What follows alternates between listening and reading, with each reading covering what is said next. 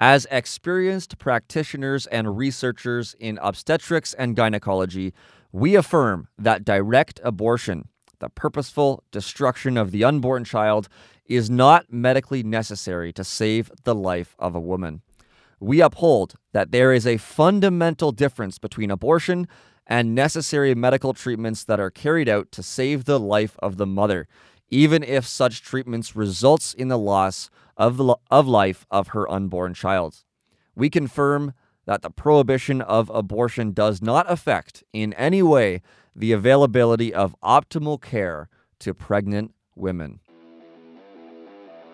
Throughout history, whenever great injustices existed, youth movements have risen up to combat and end those injustices. You have organizations out there like the Center for Bioethical Reform, the Center for Bioethical Reform, Canadian Center for Bioethical Reform, organizations like the Center for Bioethical Reform to receive public funds when they then use to attack a woman's right to choose. Abortion kills all kinds of people, so then all kinds of people can join the pro life movement to save these babies. I was talking to a young man on the streets of Toronto. I spoke with a woman named Lucy about abortion. Today we were doing Choice Chain in downtown Regina. By the end of the conversation, she was completely pro life. He then walked away 100% pro life. Completely pro life. We should remember that each of those babies that die every day in Canada not only have the right to life that's being violated, they also have the right to our defense.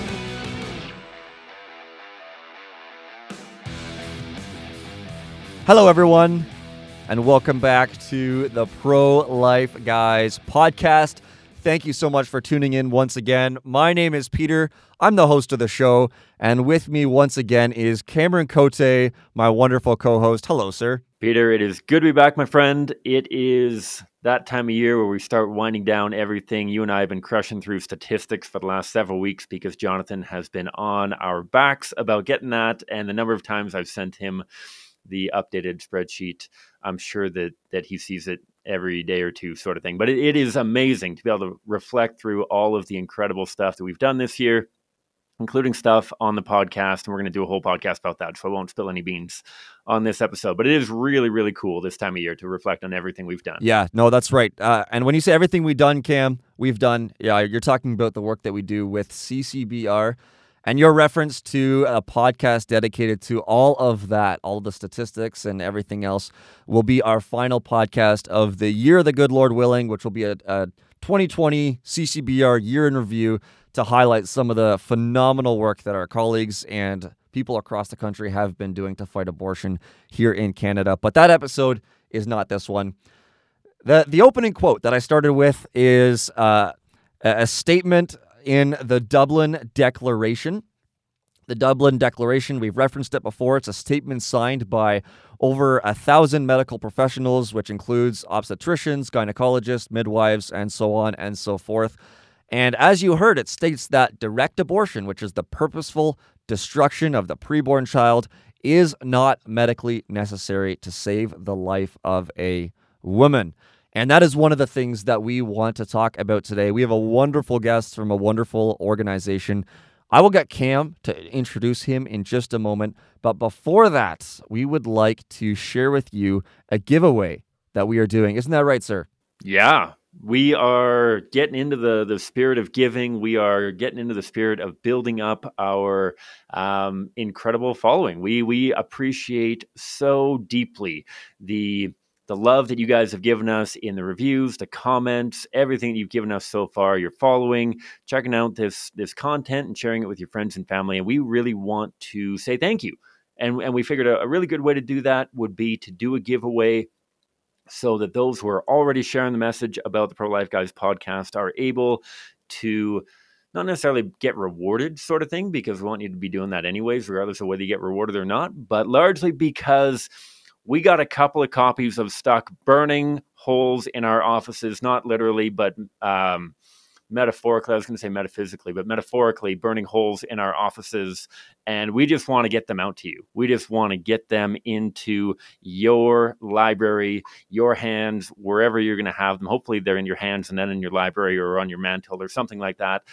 Um, but but that's the giveaway, Pieter. Tell us a little bit more about how somebody can receive one of these incredible apologetics books. Yeah, the book Stuck, a complete guide to answering tough questions about abortion, written by our colleague Justina Van Manen. We have highlighted it on the show before. We will continue to do it from here on out.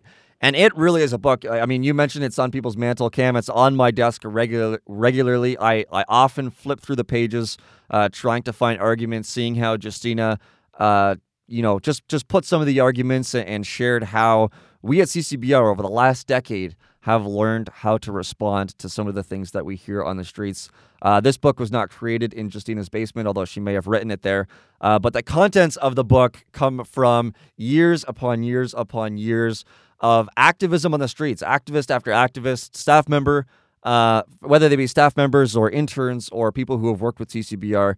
Uh, we share with you in the book Stuck the most, yeah, the, just the best arguments that we have uh, that we use on the streets to see people change their mind and to see little lives saved from abortion. So we're so excited to be giving that away, as Cam mentioned. How are we going to give this away? Well, um, this is how.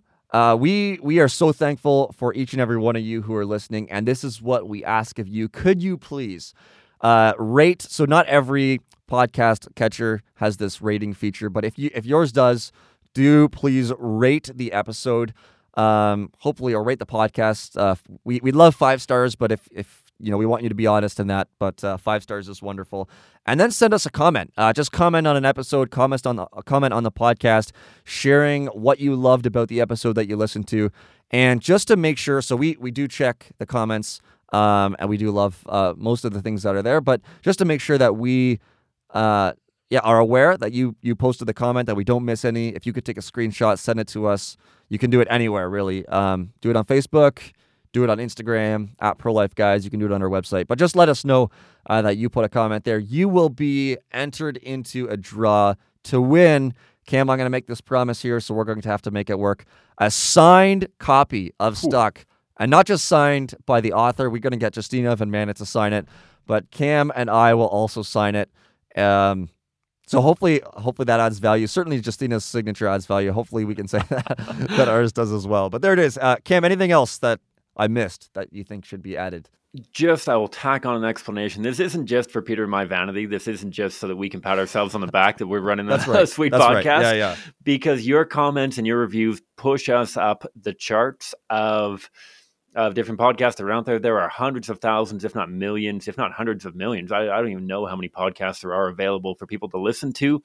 And in that sea of podcasts, we want to make sure that our podcast is getting found and your reviews, your ratings help boost our the likelihood of this podcast getting consumed by like-minded people who maybe they maybe they're actively involved in pro-life work and just want to supplement their skills and training Maybe they've never been actively involved before and they're looking to change that. Your reviews, your ratings help boost this um, up the charts. We've had we've got some really good responses so far. We've peaked at number four in Canada for all Apple podcasts in the how-to genre.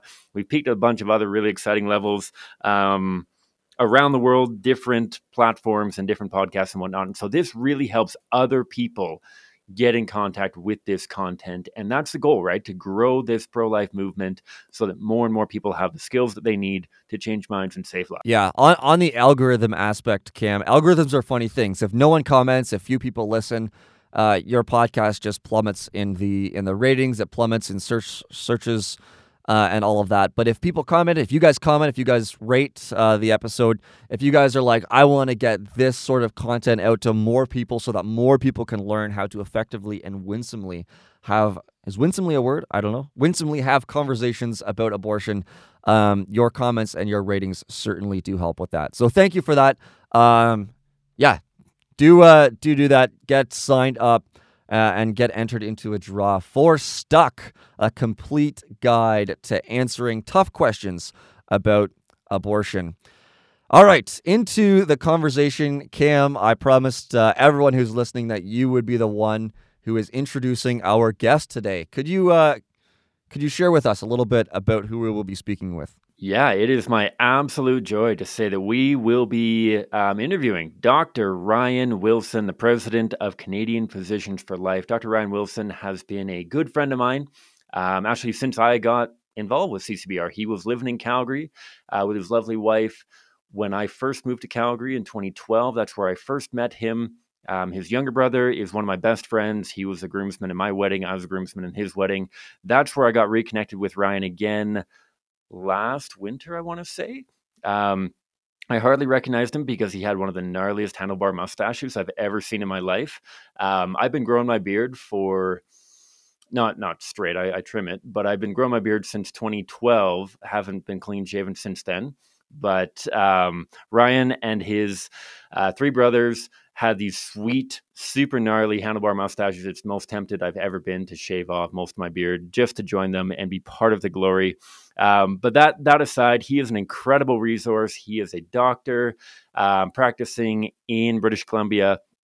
He's the president of the board of the Canadian Physicians for Life, who run an incredible conference. We're going to talk about that during the episode uh, and offer fantastic support to medical professionals, whether doctors, nurses, um, midwives, other other medical professionals, I'm sure as well, because anyone who's impacted by ethical decisions about medical procedures, they are there to help. He's a phenomenal resource. He's a brilliant guy. He's down to earth. He's a lot of fun. I'm super glad that he was willing to join us on this podcast to talk about something that comes up every time I go out to do activism, Pieter, I'm sure it's the same for you. And I'm sure that it's the same for a lot of you who are tuning in as well.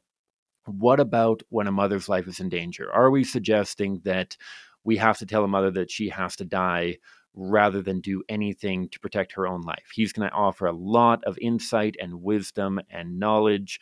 Um, on on this and countless other topics. And so I'm super fired up to have Dr. Uh, Ryan Wilson, president of Canadian Physicians for Life, joining the show. Yeah, likewise.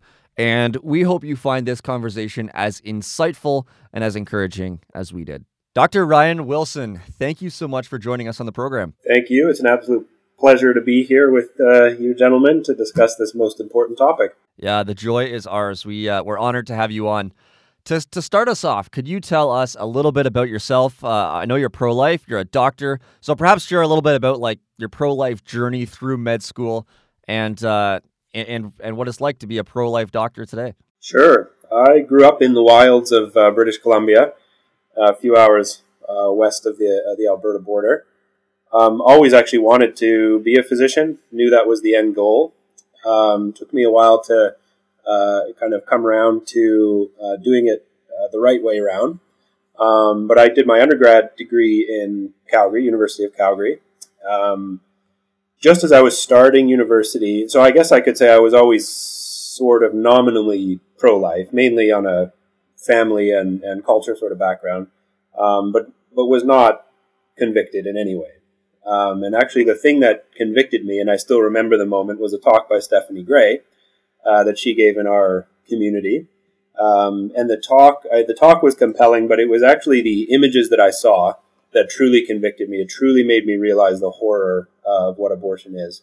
Um, and from that moment is when I knew that I wasn't sort of just pro life, but but had to act on it and had to be convictedly pro life. There was there was an injustice that needed to end, um, and that's kind of what led me to join the University of Calgary uh, campus pro life uh, which um, I'm sure many of your listeners um, may have heard of, or, or maybe I'm a bit too old. Maybe maybe the younger folks don't know.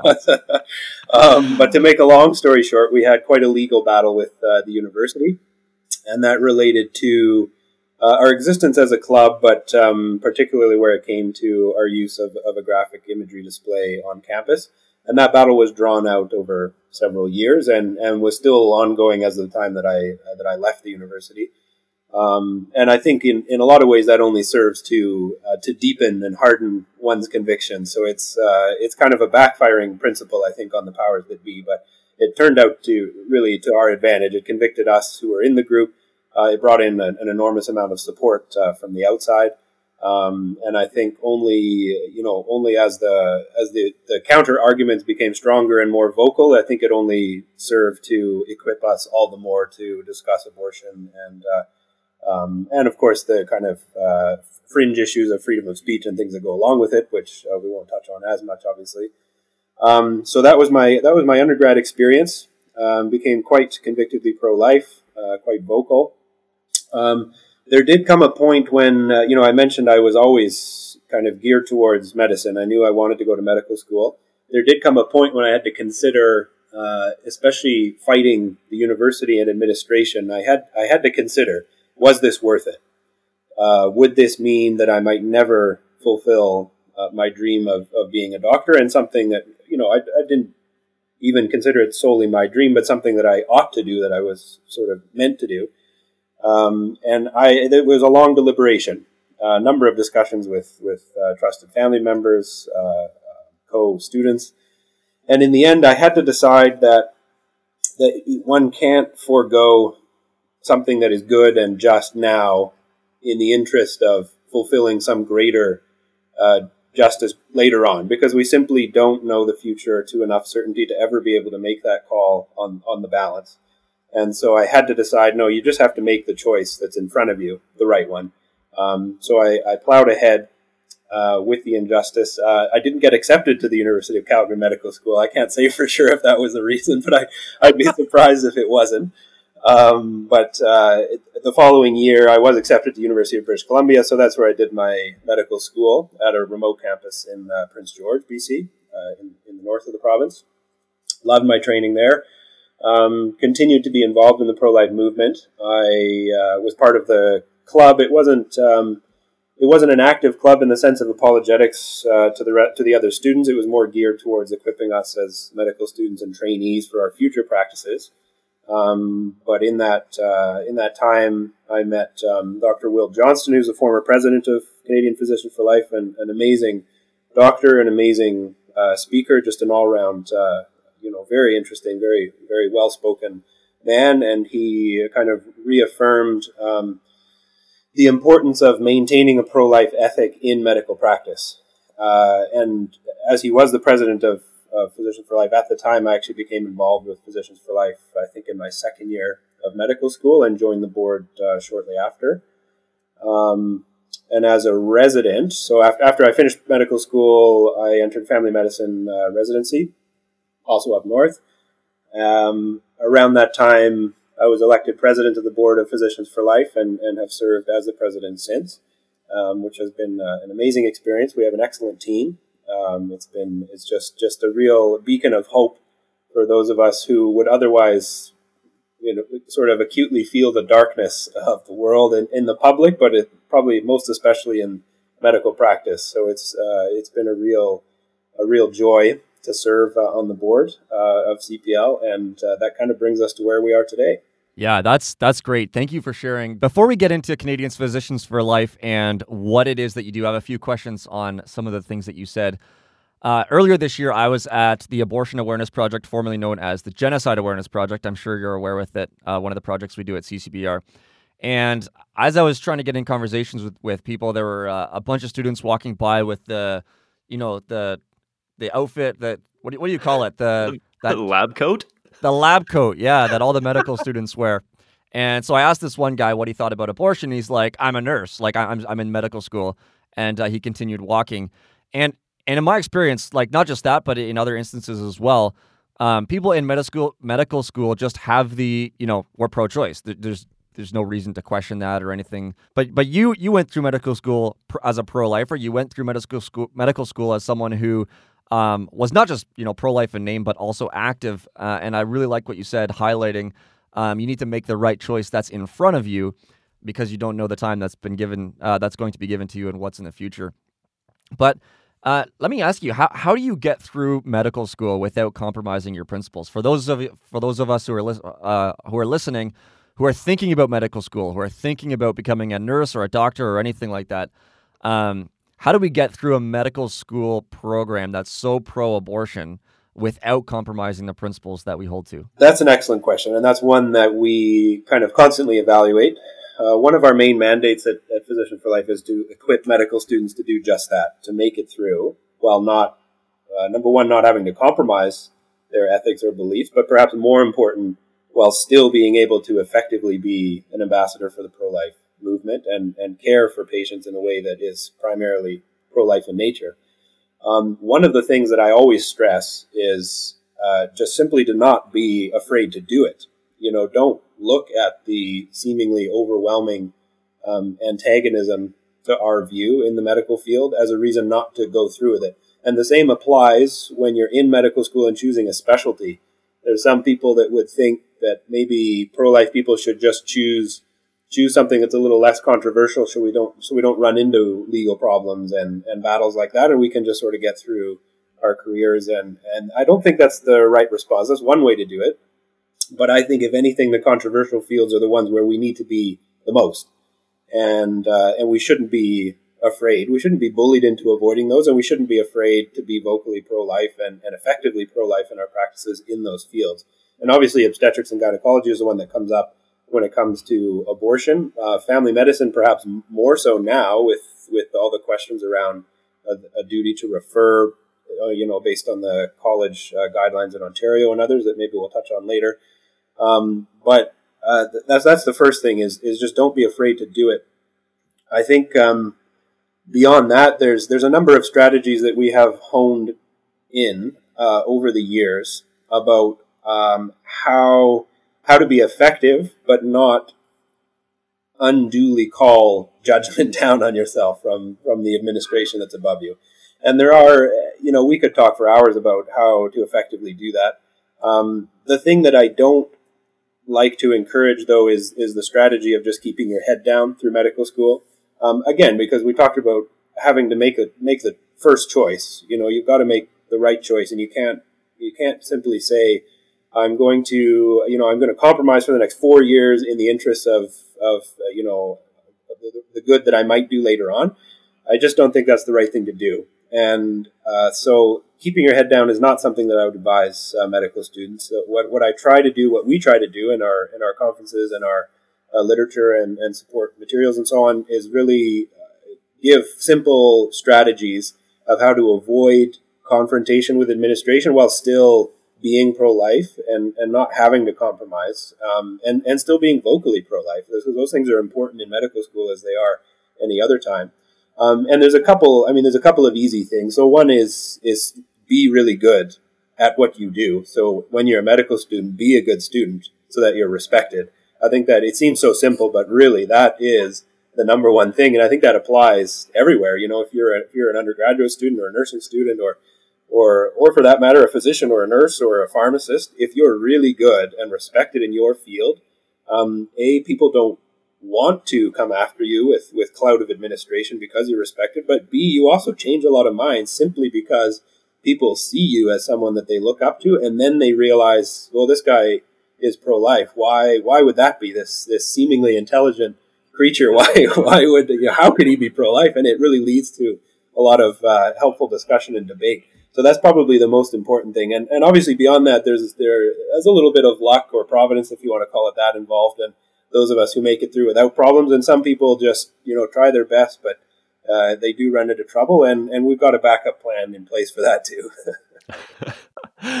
I, I find it so interesting that you say that. And I, I think it is important to recognize that, that quality. I, I know that it, it's a bit of a rabbit trail, but I, I think often of that excellence in your field. And I think of the people who who think that Tim Tebow got kicked out of the NFL because of his Christian worldview. And as, as a sports guy, I, I, think Tim Tim Tebow didn't get another contract because he wasn't a great quarterback, not because of his Christian worldview. But I digress a little bit.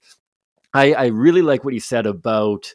Um, yeah, being being excellent in your field and allowing that to speak into your conviction. I remember when I was um, in university, I did a degree in genetics, and I was that super annoying kid that that answered all the questions and asked all the questions, and everybody knew me.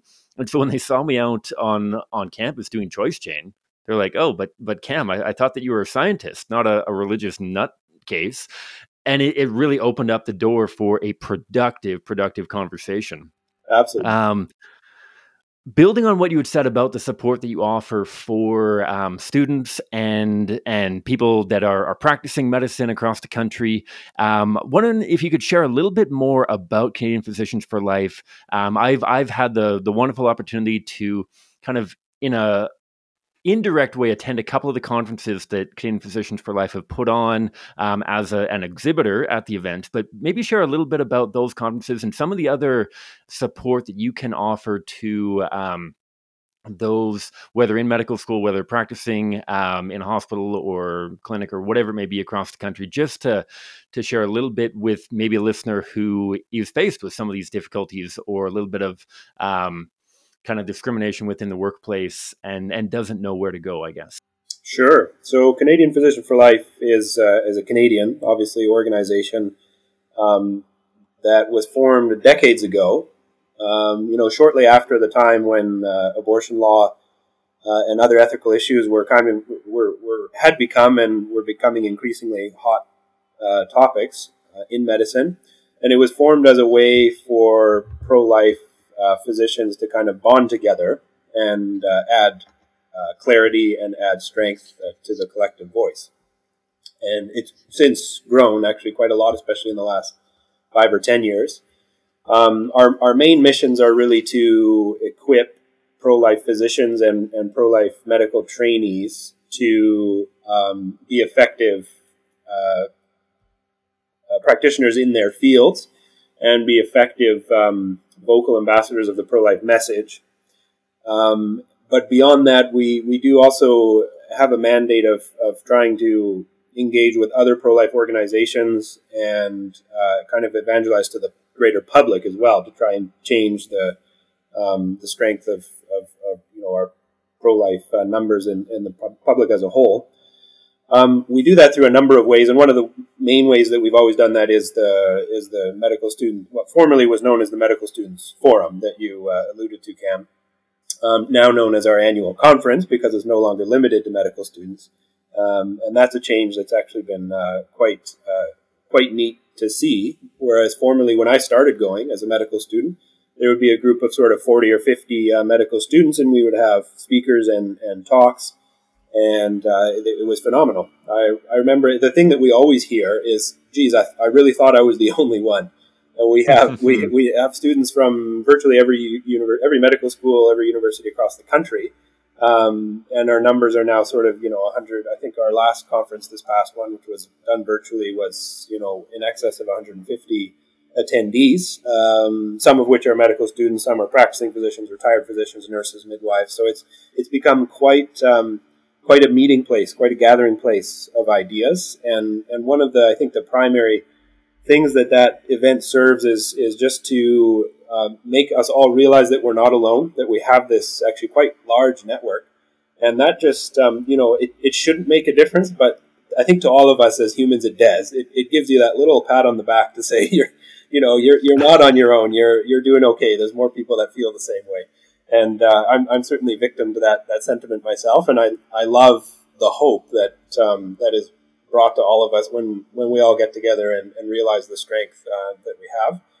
Um, so essentially, that conference consists of uh, talks geared towards whatever the, the hot ethical issues are. Um, in the past few years, it's been euthanasia, um, uh, physician assisted suicide, and conscience rights. And obviously, abortion is always a part of that. Um, part of it is apologetics, teaching apologetics techniques to our attendees, and part of it is uh, areas where we can use these principles in our own practices to make us effective pro life doctors or nurses or midwives. Um, and all of that is really quite helpful. And of course, we have uh, other organizations that attend Cam, as you have, um, uh, where where it's it's it's kind of that part is, is a lot easier, obviously, in person because you can actually circulate around the booths and and uh, meet other faces in the pro life movement, um, get to know you know the other organizations that are all at play, and and really just builds a, I think a strong network. So it's a phenomenal event. Um, some of the other ways that we do that we accomplish our goals, of course, are um, our literature engagement with the media, engagement, uh, a small amount of engagement with uh, Parliament and government, of course, as a as a charity. That's that can't be our primary aim, but we do assist other organizations mostly um, when able. Um, recently, we also have a crisis line, which has been well used and very helpful for those who have needed it, which is a 24 hour hotline essentially for um, medical uh, trainees and doctors who get into trouble uh, in some kind of ethical dilemma. And they can call up that number and they get uh, immediate access to a lawyer who can kind of guide them through, you know, what, what you should do initially. And after that, they're connected with, with an expert in that field. um, and uh, to kind of take things from there. It's really a phenomenal service, and it's it's uh, provided free of charge. It's sort of part of our mandate. So. Um, I, I could go on for hours about, about all, all the things we do, but uh, but those are the main ones, and uh, and I, like I say, I'm, I'm excited to say that we've really grown a lot over the past few years. That's phenomenal, and and I think it's so encouraging for medical students or or kids, um, kids, um, young adults that are thinking of getting into medical school and that kind of thing. I, I, remember when one of my best friends, name's Jose, he lives in Vancouver, and when he told me that he was planning on applying to medical school, my my initial reaction was to cringe and and say, you know what, like this is phenomenal. You would be a an incredible doctor if you get through this, but are you going to be able to get through it? And I think that's so encouraging and, and so comforting to know that um, there, there's a, a, whole team of people that are there to help, whether he gets into legal trouble, whether he gets in other kinds of trouble. I don't know quite the extent of trouble that you guys can help out of, whether it's parking tickets or other stuff. I'm sure that Jose would get into lots of trouble at um at medical school, but um, he's a champ. That being said, uh, let, let's dive into a couple of questions. This podcast is is kind of dedicated towards helping, by and large, people respond to different questions that they might encounter, whether they're at a pro life display, whether they're talking to a coworker or a friend or family member.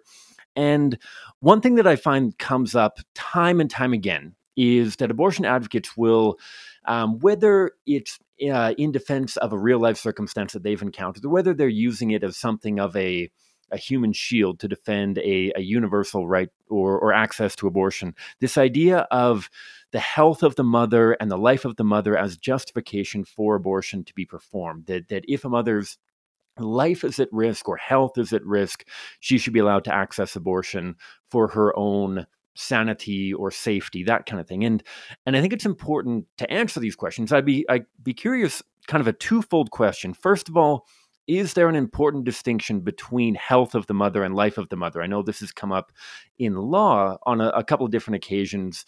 Um, and then, second of all, how do we how do we navigate questions where somebody says abortion has to be accessible for mothers when they've been told their life is in danger? Does that make sense as, as a question? Yeah, yeah. Now let's. Uh, so first of all, I'd like to make clear that I think your your first statement was true. That this is often simply used as as a springboard uh, by the pro-choice side to kind of to make the point that abortion needs to be universally available because sometimes it's medically necessary, if, if you want to use the term. Um, and if I think all you have to do to understand that logic is think about the fetus as a newborn and decide would those things justify killing a newborn to save the life of a mother. And um, and I think that's the important point. And why I say that is because this exact reason um, I understand is, is part of the way that our legislation against abortion was gradually eroded because for a time, you know, various hospitals or jurisdictions would have a requirement that you had to get so many signatures or had to go before a tribunal, for example, to decide whether your abortion request was deemed medically necessary. And that that is so subjective in nature that it essentially meant that some jurisdictions were declining all of the applications and some were approving all of them. And so, if you looked at, for example, the Canadian um, Obstetrics and Gynecology Society, they will say that that abortions are medically necessary simply because the psychological health of the mother may be at risk. But again, if you think about if you're coming from the standpoint that the fetus or the embryo is a is a unique human being, then this this debate is kind of irrelevant. Like psychological health for one person would never justify killing another. So the only times that it really matters, I think, ethically speaking, are when the life of the mother is truly threatened. And I mean truly threatened. That's the only time that ethically you can sit down and have a discussion about whether that would justify early termination of a pregnancy. And I use that term carefully, and this is my second point that when we talk about abortion being medically necessary, almost always we're not really talking about a Morgentaler clinic abortion. We're, and everyone in the medical field knows there's a difference. When we talk about, for example, an ectopic pregnancy, at no point does anyone entertain the idea of sending a referral to the local neighborhood abortion clinic to deal with an ectopic pregnancy. So even though we're having a discussion about whether ethically ending that pregnancy is justified, it's not even really the same thing as an abortion. Um, and I think everybody intuitively knows that who is involved directly in it. The, in the public eye, I you know I get that there's a lot of confusion about that because the procedure might on the outset sound a little bit similar, and the end result is certainly the same. The pregnancy ends. Unfortunately, the embryo can't be saved, and and it, it's done in the interest of saving a mother's life. So so that's kind of the second point that that the terminology is a little bit different. So really, what the debate centers on for us and the thing that we need to be informed about is yes, there are times when a pregnancy has to be ended prematurely in order to save the life of a mother. And that's going to come up in a number of scenarios. And, and if we have time, we can just go through them quickly now. So there's the, probably the most common is going to be when the pregnancy itself or something about the pregnancy is directly threatening the life of the mother. And ectopic pregnancy would probably be the most common uh, one that comes up and that's as as your listeners probably know is when instead of an embryo or a, or blastocyst implanting in the uterus where it is supposed to be, it implants elsewhere, typically in the fallopian tube, which can't ultimately handle the growth, and that causes a rupture and and is one of the more common reasons actually for for fatal hemorrhage in the developing world where this situation might not be recognized early enough. Um, so that's that's one reason is when the pregnancy itself is actually doing something that's that's threatening the life of the mother. Probably the the next most common would be where there's a pre-existing medical condition in the mother that will get much worse because of the pregnancy, and and that might be a uh, you know a, a, poorly functioning heart, for example, or or very bad kidney disease, where the normal physiologic changes of pregnancy will not be handled by the disordered, unhealthy organ and that um, and that is a little bit more difficult. It's more challenging to sort through ethically because because you don't. It's much harder to predict which women will actually progress to a life-threatening physiologic derangement and which will actually do okay with pregnancy if they're monitored carefully. So that one's a little bit harder. Ectopic pregnancies almost universally, I say almost, almost universally will not be carried to a to a point of viability for the embryo, and that's that's just unfortunately how it is. But for these other situations with with cardiac or renal disease, um, you can actually carry a pregnancy to term, but it's just a, a much much higher risk. So that leads to a bit more of an ethical dilemma.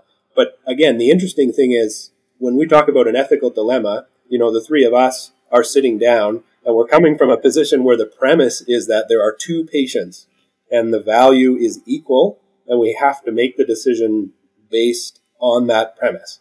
And when we go, when a pro-choice person approaches this argument, they don't accept that premise. So it's it's you know it's not really a debate, you know. So it, I, I think it's important for us to be informed, but actually the truth is we're not on the same page with our with our pro-abortion opponents on this issue, and it's and it's not really going to be a debating point per se. It's going to be something that you're going to have to know how to respond to because it, the objection will be raised, but you're never going to convince anyone's, you know, convince anyone out of their pro-choice arguments based on these scenarios uh, specifically. Um, so we've had those two situations. Now the other two, perhaps more fringe situations, are are the third. I would say is where there is a condition in the mother that needs to be treated, and the treatment itself will will cause an abortion or miscarriage, or, or in some other way end or threaten the pregnancy and the and the common one there would be cancer. So there are cancers that that will show up in women who are of reproductive age, and they can uh, be detected during pregnancy, or sometimes are detected because of the pregnancy. You know, for example, because the ultrasounds or something else that are done, and they will sometimes require treatment, and that treatment, such as chemotherapy, is known to cause abortion or end a pregnancy, or at the very least threaten a pregnancy quite severely. And that's, again, that's an ethical discussion that you need to have based on the fact that you have two patients and the risk to the mother has to be significant enough that it justifies ending the life, not directly or intentionally, but the end result is ending the life uh, of the embryo or fetus. So we're not talking about you know a mole that needs to be removed justifying ending a pregnancy. Those aren't the same thing. It's essentially what it means is the life of the mother truly has to be threatened. Um, so that would be the third thing. And the last one that I'll throw in there, which should never be considered a justification for abortion by, by pro life people, is uh, serious uh, fetal anomalies, which may in themselves be life threatening or may simply be a cause of disability later on or you know it doesn't really matter what the reasons are but this will often be raised as a reason uh, for medical necessity of abortion by our pro-choice opponents. And they will use this situation. They will say sometimes there are fetal anomalies that are not compatible with life and we should allow for abortion in those cases to prevent you know psychological harm or you know or a difficult uh, delivery or whatever the case may be. And I want to make it clear that for me, and I think there's pretty wide acceptance of this stance amongst pro life ethicists and physicians, that reason is never a justification uh, for termination of pregnancy. Because if you're not, you, you, don't have that balance of saving one life at the cost of another. It, it doesn't exist. You're only destroying one life. And why? So that natural death won't happen later. That's, that's clearly not justifiable. So I, I mentioned that one, but discard it outright.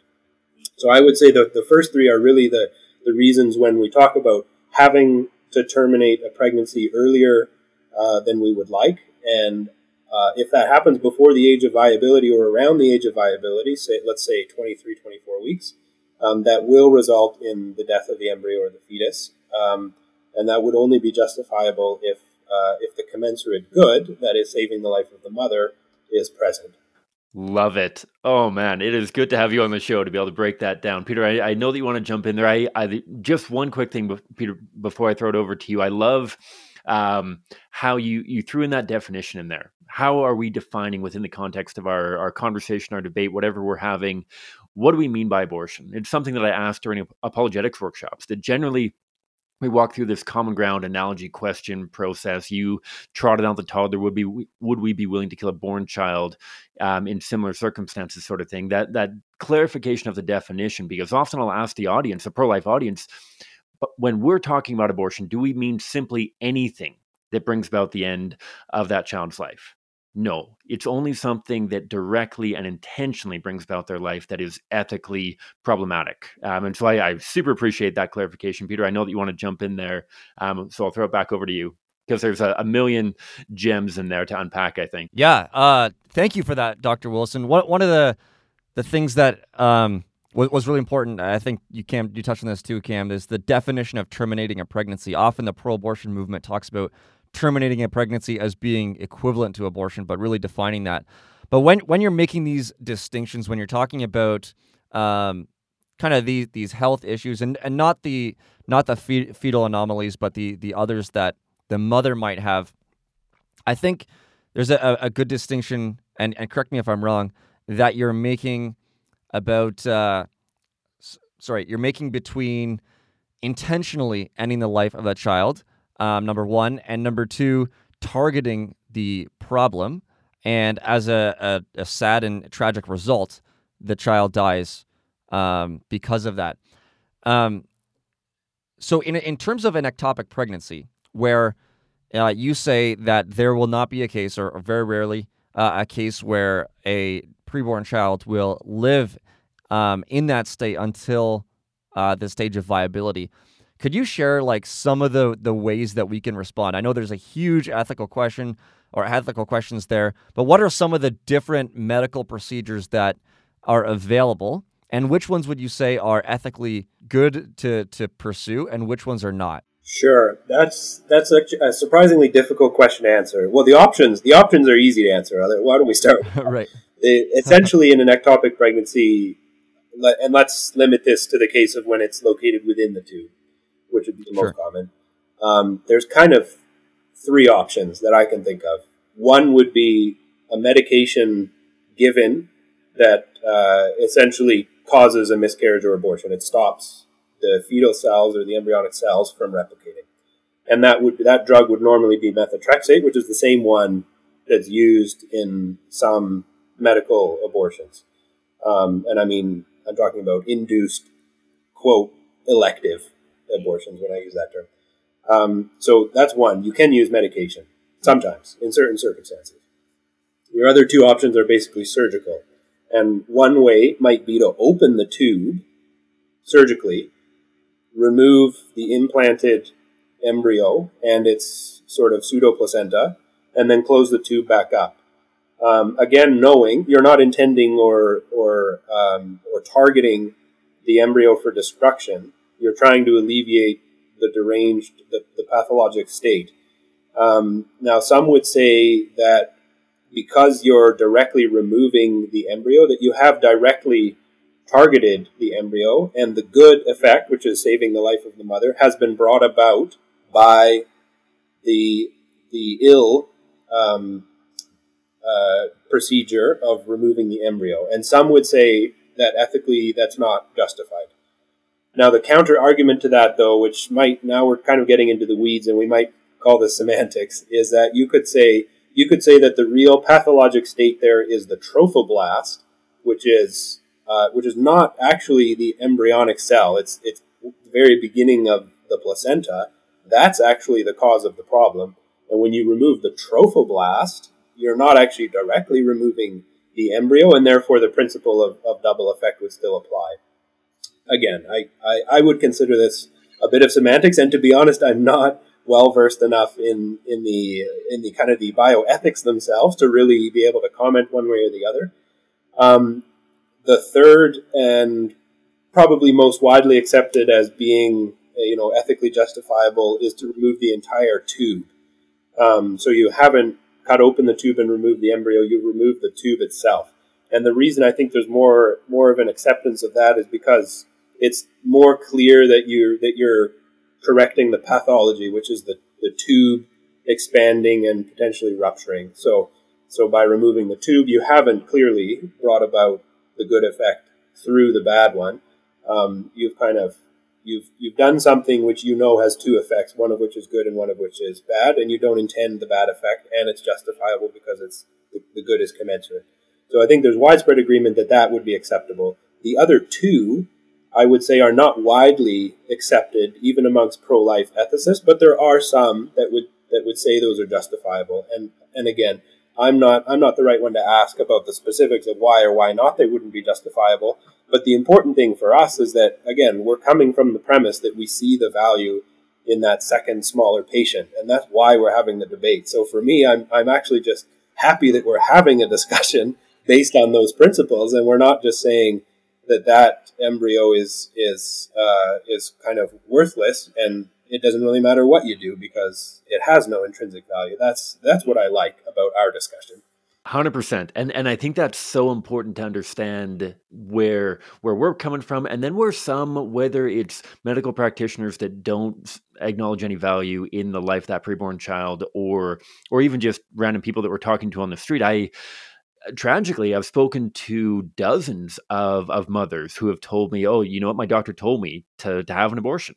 and and tragically some of those women they they know what medical situation their doctor was trying to alleviate or avoid um, but at times I've, I've literally spoken downtown calgary to people who are living on the streets and their doctors tell them you know what the best case scenario for you is if you become pregnant just go and have an abortion and while i i have a hard time thinking that that doctor desperately wants to increase the carnage in Canada and is seeking opportunities to kill children, it it'd be fair to say that that's a doctor might say that because they don't place any value on that second patient, right? That yeah, if you're only dealing with one patient, that mother might go through a very difficult um, health scenario or a very complicated procedure or very expensive on the system kind of procedure if you're only thinking about one patient, abortion might make a, a, ton of sense, right? It might be simpler than some of these other procedures that ethical doctors would actually recommend with two patients. Would that be fair to say? I think that's completely fair to say. Yeah, and that's um, and that's why I made the point earlier that this this debate about which procedures, you know, which um, induction or termination of pregnancies would be justifiable or not is not a is not a point that we're going to convince our opponents because the premise is not the same. We need to tackle the premise. That's really where the meat is. But I think this our discussion is very important because we do need to be informed about these so-called difficult situations because there will be people that bring them up, and if and if we can't respond in a in a somewhat educated way, then then I think that you know in that person's eyes we will have removed all um, all of our our justification basically. No, totally. That's uh, that that's good. If I could change the the tune just a little bit, um, I know Canadian Physicians for Life uh, doesn't take an official stance or any stance on contraception, neither does CCBR or the pro life guys. However, there has been discussion in the pro life movement about certain types of birth control being abortifacient in nature. Um, so perhaps having a number of different functions, one of them being ending um, the pregnancy after fertilization. Um, so, number one, I, I guess the question is: Is this true? Um, the, the the word that we've been hearing, and uh, and could you share a little bit more about some of these birth control options? And and one thing that I'll just throw in there, maybe even I, I'm sure most of our listeners will will understand a, a complete difference, but maybe even if if you want to start by talking about something like the morning after pill, which um, when when you look at it, really doesn't have any kind of pretense about being um, preventative birth con- uh, birth control in the first place, but rather um, something that you take after fertilization. So maybe maybe if you wouldn't mind starting with that one and kind of walking back towards ones that might have multiple functions, like Pieter had mentioned. Sure. It's uh, this is also a surprisingly difficult question to answer um, because we actually don't really have the science in almost every case to know with certainty what the common effects of these agents are and most of them have multiple theoretical or theoretical or biologically plausible effects, one of which might be an abortifacient activity. The only way to know, of course, how frequently that's happening would be to do a study where you're actually taking washings from a fallopian tube to see how often uh, ovulation and fertilization are occurring. But nobody's going to do that study because the pro life people will be guilty of terminating the life of an embryo by doing that, and a pro-choice person doesn't want to know the answer, presumably. So, so I don't think that I don't think we're ever going to have the benefit of solid evidence or science to answer this question. We're kind of left in the realm of, of theory, and um, there's some there's some that are more clear cut than others. So barrier methods obviously are not abortifacient. Um, on the other end of the spectrum, um, I would say that the copper IUD intrauterine device which is just that a, a, copper piece of metal that gets placed in the uterus to cause a foreign body reaction. I think there's probably widespread acceptance that the primary method of, of that um, of that uh, uh, IUD working is prevention of implantation of an embryo or a, or a, a blastocyst. So that would be probably fairly widely accepted, uh, at least a proportion of the time causing abortion at a very early time. Um, hormonal IUDs, such as the Mirena or Jaydess, which are the same idea. It's an intrauterine device that gets placed inside, through the cervix inside the uterus, but releases a hormone that's that looks to the body like progesterone.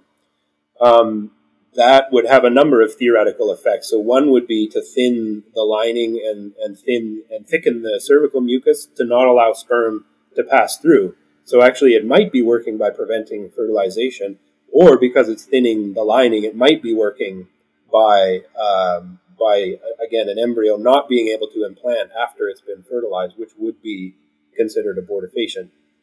Um, and or it might be a combination of the two. And again, I don't think we're really going to know.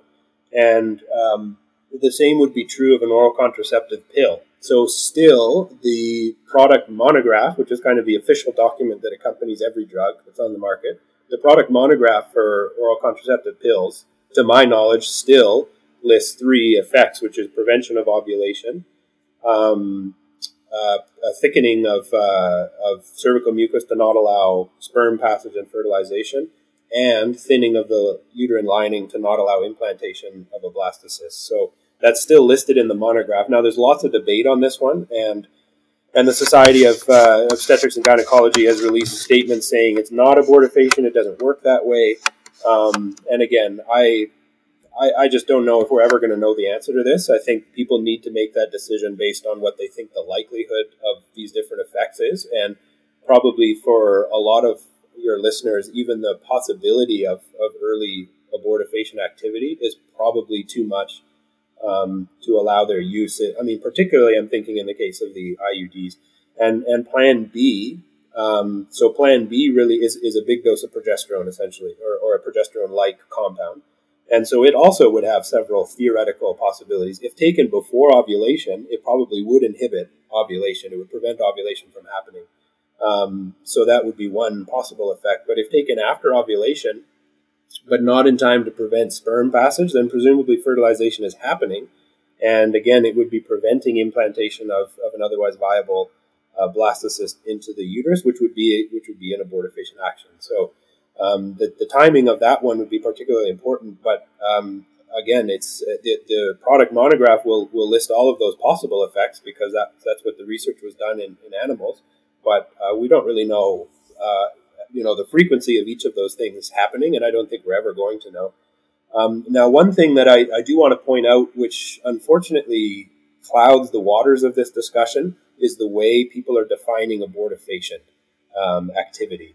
Um, and so frequently you'll hear um, pro-choice or you know or, or pro let's even let's say pro-contraceptive um, folks saying uh, these you know these uh, these compounds do not end do not terminate a pregnancy. Um, but if if you kind of dig a little bit deeper, often what they're defining as a pregnancy is an implanted blastocyst, so one that is already implanted in the wall of hopefully the uterus. And when we talk about ending a pregnancy, what matters to us is the embryo, not not the fact that it's implanted or not. So we're actually defining that term a little bit differently. So your listeners do need to be aware of that that fact. And when someone makes a claim, we do need to know exactly what we're talking about. Now, fortunately, the science is is is quite clear. We we know exactly what happens to an embryo in its passage, and and we know a little bit about the chemistry and, and physics of how it's implanting. So that information is there, but again, the semantics unfortunately are clouding the debate a little bit. But if we're aware of that, then I think we can have an informed uh, discussion. Mm-hmm. And and I think that's a super super valuable clarification. I'm glad that you mentioned Stephanie Gray Connors at, at the beginning. I, I think that this is probably a common theme for a lot of the guests that we have on here, at least in the Canadian pro life movement. That many of us had Stephanie Gray as as one of our um, early influences getting involved. And I remember she used to make the analogy of if you go hunting in the woods and you see a rustle in the bushes unless you know with absolute certainty that that isn't your hunting partner, you can't shoot. And and that was kind of the the advice that she gave to um, us, the audience at, at University of Victoria, when I first heard her. And I know that she's given that on several other occasions of just, you know what, if in doubt, um, think about what's at stake. Right, try out that toddler again. If if this could potentially not um, absolutely, but but potentially the life of a human being, then then we probably um, should bear that in mind. Um, I know that we're getting to the the like forty five minute mark right here already. There's a million other questions that we'd love to ask you. Maybe one quick question before we get to a conversation about conscience rights. You you touched on it earlier. I don't know if there's a ton more to say about it. About that fourth area that people suggest um, is a, a, viable reason for abortion, and that's um, the health of the child and and you see horrifying statistics and and comments from places like Iceland where they say that they've quote unquote cured Down syndrome. And, and places like France, where they won't even let billboards be posted featuring um, a child or, or anybody for that matter who have who is Down syndrome. Um, and and just a, a quick comment on the the thought process and maybe even an encouragement for a mother who maybe they go in for an ultrasound and the doctor says oh there's there's an x percent chance based on the the the nose bridge gap i think that's what they said during our ultrasound um, that my wife and i went into um, that this child might have down syndrome therefore here's a pamphlet to consider abortion sort of thing. Just a thought on um, an encouragement for mothers or fathers who find themselves in that situation, a thought on that growing trend of curing these, whether they're genetic abnormalities or, or other conditions, by simply killing those children? I guess there's two parts to that question. The, the first that I'll answer is is the, the kind of the nature of that what what can appropriately be termed eugenic attitude towards um, particularly Down syndrome, because that would be the most common, probably form of a genetic abnormality that's detectable before birth that uh, does not that it is compatible is perfectly compatible with life, but will lead to difficulty and often some dis- some element of disability later on. So that's you know that's often where where this debate sort of centers. The first thing I would say is it's horrifying and shocking that we're at a point where that would be considered a win that we have you know that that the number of down syndrome cases is below a certain threshold because we don't we don't cure genetic abnormalities yet. Maybe there will come a time when we can, but we don't right now. And that simply means that those embryos are being targeted for destruction because of that trait. And that is absolutely horrifying and needs to stop. Uh, there's no doubt about that. Um, and it's, it's, it's a point of shame for me that my profession is, is at the forefront of this movement. But I should point out that um, although a minority of physicians would consider themselves pro life, there's a, a, much larger number that see the problem in this approach to prenatal care. It, see a problem in this approach, which is there's an abnormality detected. Um, let's go down the abortion train and kind of deal with that problem. Um, so I think there is there's a growing appreciation actually that that's not the way we should be handling this. And um, although it might not be an effective uh, tool in discussion, or maybe it would be, I don't know. There, you know, you have to look no further really than the eugenics movements of the past to see the problem with this. And and just think to yourself, if we targeted born children with this trait, with destruction, would it be okay? And the answer obviously is going to be no. So again, we have um, we have the the basis to launch into a discussion about why is it different for a preborn child um, and that's really where the debate should center with this issue, along with others.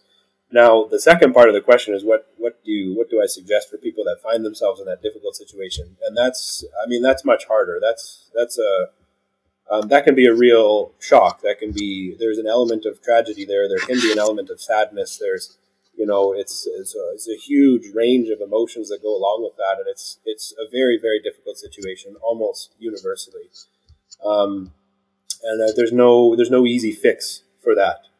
Um, I think the best the best that we can hope for is that those parents have a physician that they can trust has the interests of, of both patients in mind that can guide them through that because um, I can't imagine being in that scenario where there's this huge you know mix of emotions and you don't really know what to do and then you've got a doctor that you're supposed to be able to trust telling you to go for an abortion and if you didn't know otherwise you might you might just follow that advice. And i think that's that's a real tragedy. I wish there were more i wish there was more access to to conscientious pro-life physicians that can really guide parents through that uh, difficult time. Yeah Hundred percent. And one quick thing, just because I know that we're we're starting to run out of time here, um, is is just one thing that I'll add on. I, I, don't know if you're familiar with with the essay. It's called "Welcome to Holland." I, I think it's a beautiful, beautiful, beautiful essay um, that we'll include in the show notes. That that kind of shares the experience of one mother and her journey through raising a, a child with disabilities. And I, I think it's it's a beautiful reflection on the kind of change of mentality that comes when when you may receive that news and and I think that you hit the nail on the head that, that this will be a, a difficult journey for for parents for the children obviously as well who who may be um, struggling with whatever different challenges they might encounter through their life. Um, but at the end of the day like you said if we can't kill born children for this reason why are we going to kill preborn children the last question that I know is a, a bit of another change of pace, um, and maybe it's it's a big kettle of fish, but um, you, we mentioned at the beginning the conversation about conscience rights, and sometimes we have people um, engage us at our Choice Chain displays or or other uh, conversational opportunities and ask whether or not you know what, sure, you're you're a pro life doctor, I respect that. You should have to refer somebody for for abortion for i mean for the sake of our show let, us keep it to abortion though obviously this um, relates to euthanasia assisted suicide that kind of thing as well but um, what would you encourage somebody to to bear in mind and maybe even consider relating to the person they're talking to when the question of physician conscience rights come up or, or conscience rights obviously of any medical um, professional whether it's the doctor the nurse the the secretary at the door sort of thing and that conversation about conscience rights and how vital that is uh, when it comes to these ethical um, decisions. I'm glad you brought that up, Cam, because for us, um, this is the forefront right now. This is this is the battleground, and um, we have the opportunity now to get conscience rights kind of entrenched in legislation, and and this would make such an enormous difference for our ability to care for patients in a, in a truly pro life way. Um, unfortunately, we're not there yet. Um, and some places in the country are more difficult than others. And so far, it's really a, a province by province issue. I think the first thing to point out is that may, maybe we made a mistake when we framed the debate as conscience rights, um, because uh, we're not, as, as pro life physicians, it's not actually about my right. I I do think I have you know freedom of conscience is, is enshrined in our in our charter. So I, I do believe that that is the case, but that's not really why I want to practice in a pro life way. I want to practice in a pro life way because because I think it's good for patients, and I think patients deserve the ability to find a physician who they know will follow their conscience because everything in medicine is about judgment. There there really are no or few absolutes. Every every decision that's made is, is balanced on a huge number of factors. And without conscience, there is no ability for the physician to, to have integrity to make a choice that's that's truly informed um, by by some kind of objective ethics. And I think the, the best way to frame this for other people, though, is simply to say that every physician has conscience. Every physician has things that they will not do. Um, and and a, a, really you know a really good one to bring up is female genital mutilation. Um, so think if if a couple goes to their doctor and asks for this procedure, should the doctor do it or refer for it, even though they know it's wrong? And everyone will agree, no, they shouldn't. So the issue here is not really about physicians having a conscience. It's about a disagreement about which procedures should be within that realm. And the problem is there will be differences of opinion amongst physicians, both kind of scientifically, you know, in terms of the evidence, but also ethically. And I don't think that's a problem. I, I think that's a that's a strength of the of the profession that we have that we have a, a you know broad background of views, and to say to to to kind of mandate that there is a duty to refer is is telling a physician is actually telling a patient really to go to their physician and say, I know that you think this procedure is wrong, but I'm asking you to do it anyways. And just pause for a moment uh, and think about is that the kind of physician that you want caring for you? The one that will do what they believe, what they deeply believe is wrong simply because it was asked for. That's, that's a pretty horrifying scenario. And so when we talk about conscience, what what I really try and phrase this is is it's about patients. About patients being able to um, be under the care of a physician who who knows what they believe and will follow that, and not simply do things because they're mandated or because they're asked for. That's and, and that's a shocking scenario. I don't want to be. I don't want my family members cared for by a by a physician who will bend over when they're asked to do something that is deeply wrong, that they believe is deeply wrong. That's that's just a horrifying scenario. So it's important to know that the debate is actually framed, we should be framing the debate based on patient care, not based on physicians' rights. Even though you know, unfortunately, we've kind of called it conscience rights. We're in we're in that uh, trench now, but it's not. That's not really what it's about. It's not. It's not about my rights. It's about patient care. That's so good. I, I love the way that you put that, and and I honestly haven't ever thought of it that way before. That, that this is about patients deserving a doctor who has integrity and is actually going to provide the best care possible, not just whatever whim you came up with. I, am sure that that happens more and more with um, the prevalence of WebMD and, and everyone um, self diagnosing just in general, let alone um, these ethical questions as well. So I, I, really like the way that you framed it that way. If this is not about um, a physician being being able to stay up on their high horse, but rather physicians actually being able to fulfill their their responsibility, their duty, their calling as a medical professional to give the best care possible.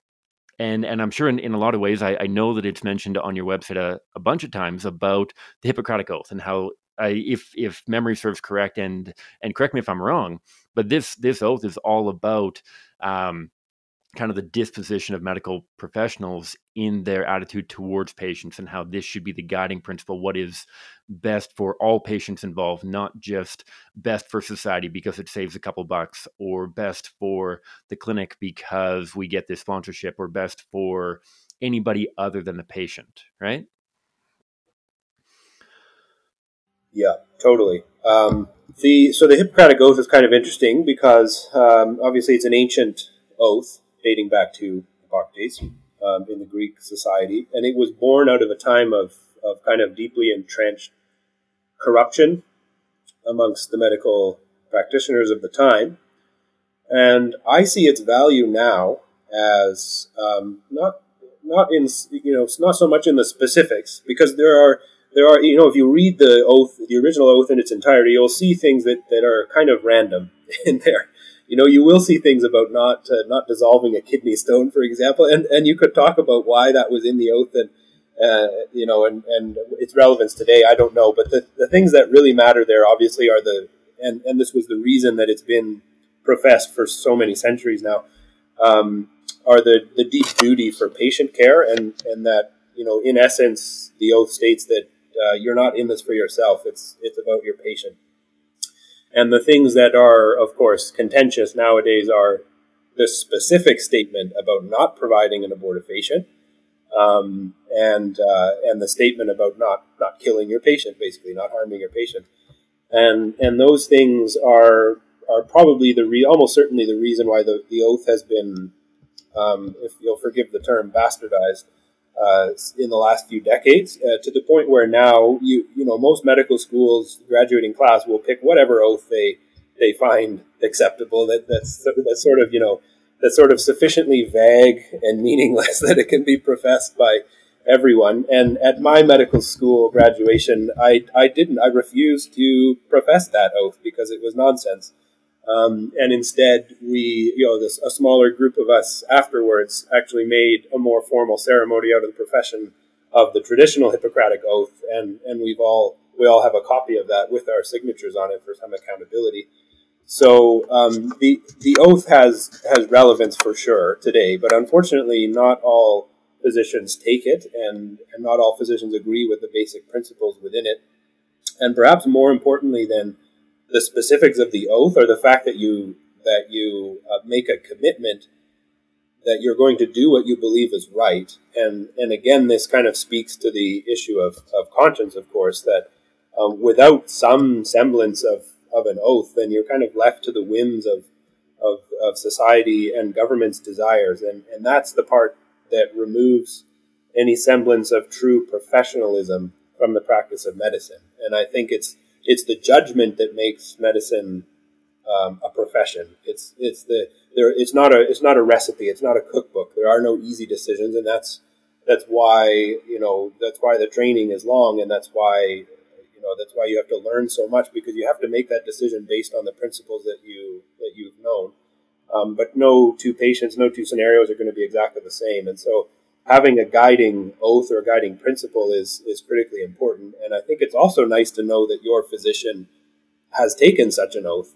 And for that reason, there is actually a society of Hippocratic physicians in Canada where you can look up uh, um, names, or there was for a time, anyways, where you can look up names of other people that have taken that oath and, and get some idea. Okay, so you know, in my town, these physicians are the ones that that seem to ascribe to a more traditional pro life ethic. Perfect. Thank you very much for that. Dr. Wilson, uh, as Cam mentioned, our time is coming to an end. For those of, of uh, the listeners who perhaps are in med school, um, trying to navigate their way as a pro lifer through med school, perhaps thinking about it, or perhaps just have any other questions, maybe for clarification or about a, another particular topic, how can they get in contact with either you or Canadian Physicians for Life? Uh, the simple answer to that is is go to our website, which is physiciansforlife.ca, and the contact info will all be there. But also, I'm I'm happy to receive personal emails from any of your listeners. So maybe I'll leave my email with you. You can post it in the show notes. Uh, and, and, and I truly mean that. I'm, I'm happy, absolutely happy. I would be delighted to receive uh, emails from your listeners about you know specifics or about uh, generalities, anything. Um, but you know, just to get connected with us, just go to our website. Everything is on there, including the crisis line and our resources. It's it's all on there. Perfect. Thank you so much, and thank you so much for taking the time to uh, to spend this hour talking to us about these. Yeah, like you like you mentioned yourself, uh, pretty difficult questions. Uh, that we face in the pro life community. So, thank you very much. It has been an absolute pleasure. Thank you. All right, everyone. That was Dr. Ryan Wilson from Canadian Physicians for Life. It was a great conversation. We learned a lot, and uh, and we really enjoyed it. We hope you enjoyed it just as much as we did. I just want to remind everyone about the giveaway that we are doing. Take a few minutes, write in a little comment. What did you enjoy about this episode? and uh, and let us know that you commented so that we can enter you in for the draw to to win the book stuck by our colleague Justina Van Manen, a complete guide to answering tough questions about abortion. It is it is my favorite resource, Cam. I think I've I've had enough conversations with you to know that this is your favorite resource as well, something we dive into very very regularly. And then one final thing, uh, I don't know if it's like I mean we're new to pod, the podcast world. We've never gone through a Christmas season before, but so I don't know if if people take breaks during during uh, the holidays. We have episodes lined up for every Tuesday without fail. So the good Lord willing, we will be posting those, and uh, and you will, yeah, we, we will you'll be able to continually listen to some of the content that we are putting out every single Tuesday or whenever you decide or have time to listen up. Cam, any final words, sir, before we wrap this up? Just want to build upon our last episode and really encourage people to consider having those hard but super, super important conversations about abortion during this Christmas season. I know there's a lot of other things to talk about. I know there's a lot of stress on everybody's mind because of the whole COVID thing. Um, we tried to cover a bunch of tools last week, and I really, really want to remind everyone and empower everyone to have those conversations, whether it's with your friends or family members, whether you're working through the Christmas period or whether you're just chatting with neighbors. This is an opportunity to share about your pro life worldview and to invite them on a magnificent journey towards a worldview in which all humans get human rights. And so, um, consider those talking points that we we covered last week. Go through them again if you need a reminder on them.